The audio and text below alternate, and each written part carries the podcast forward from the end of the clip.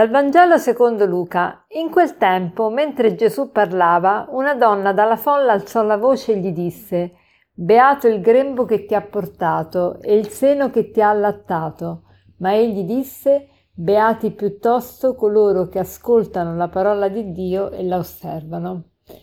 Una donna spontaneamente guardando Gesù dice: Beato il grembo che ti ha portato e il seno che ti ha allattato. Come mai dice queste parole? Chissà quanto, che fascino aveva la persona di Gesù se questa donna se ne esce con questa esclamazione. Gesù però di rimando che cosa dice? Beati piuttosto coloro che ascoltano la parola di Dio e la osservano. Beati piuttosto, cioè la beatitudine più grande è proprio quella di ascoltare e osservare la parola di Dio. E beati vuol dire felici, in aramaico Gesù ha usato proprio il verbo felice. Beati piuttosto coloro che ascoltano la parola di Dio e la osservano. Quindi Maria, la mamma di Gesù, è beata prima di tutto per questo, non solo perché ha partorito e allattato Gesù, ma prima di tutto perché ha accolto la parola di Dio. E, e proprio quello di aver ascoltato la, la parola di Dio l'ha resa, l'ha resa felice. E, e perché c'è la più grande felicità nell'ascoltare la parola di Dio? Perché Dio è la felicità e quindi se io ascolto la sua parola, ascolto la voce della felicità che mi indica la strada per la felicità, la parola della felicità.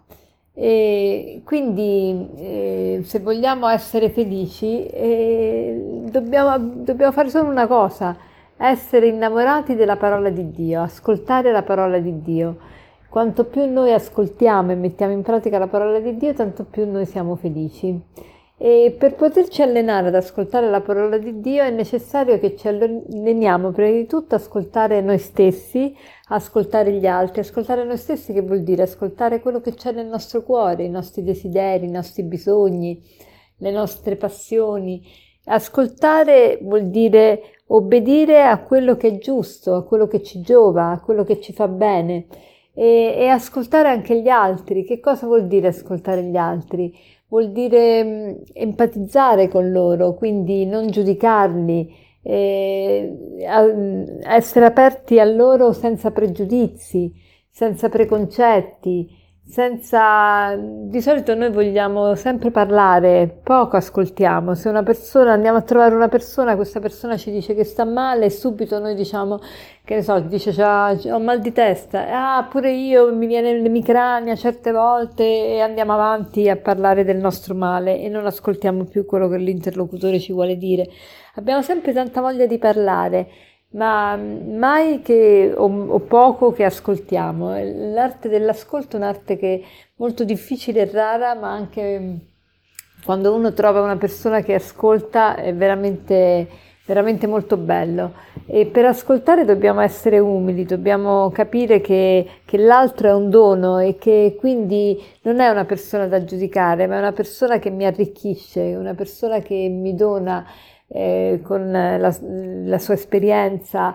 Quindi se io penso sempre che devo insegnare, che devo dare qualcosa agli altri, non mi metto mai invece nei panni di chi deve ricevere, è ovvio che non, non ascolterò, eh, andrò, andrò, così eh, a ruota libera. Ci sono persone che non si rendono conto di quanto parlano, eh, parlano, parlano, parlano, ma non sanno nemmeno se dall'altra parte c'è l'interesse.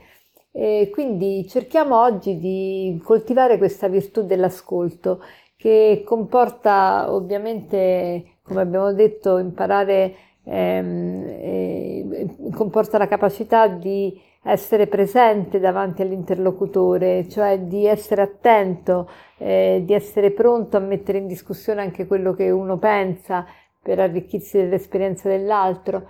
E oggi facciamo proprio questo proposito di ascoltare l'altro, dovunque andiamo, al lavoro, per strada, a casa, eh, con i familiari, cerchiamo di parlare il meno possibile e di ascoltare il più possibile, ma ascoltare veramente, metterci in un atteggiamento di apertura e di amore. E per concludere vorrei citarvi l'aforisma del maestro Eckhart che dice così il più alto raggiungimento in questa vita è rimanere in silenzio e far sì che Dio parli e operi internamente. Il più alto raggiungimento in questa vita è rimanere in silenzio e far sì che Dio parli e operi internamente. Buona giornata.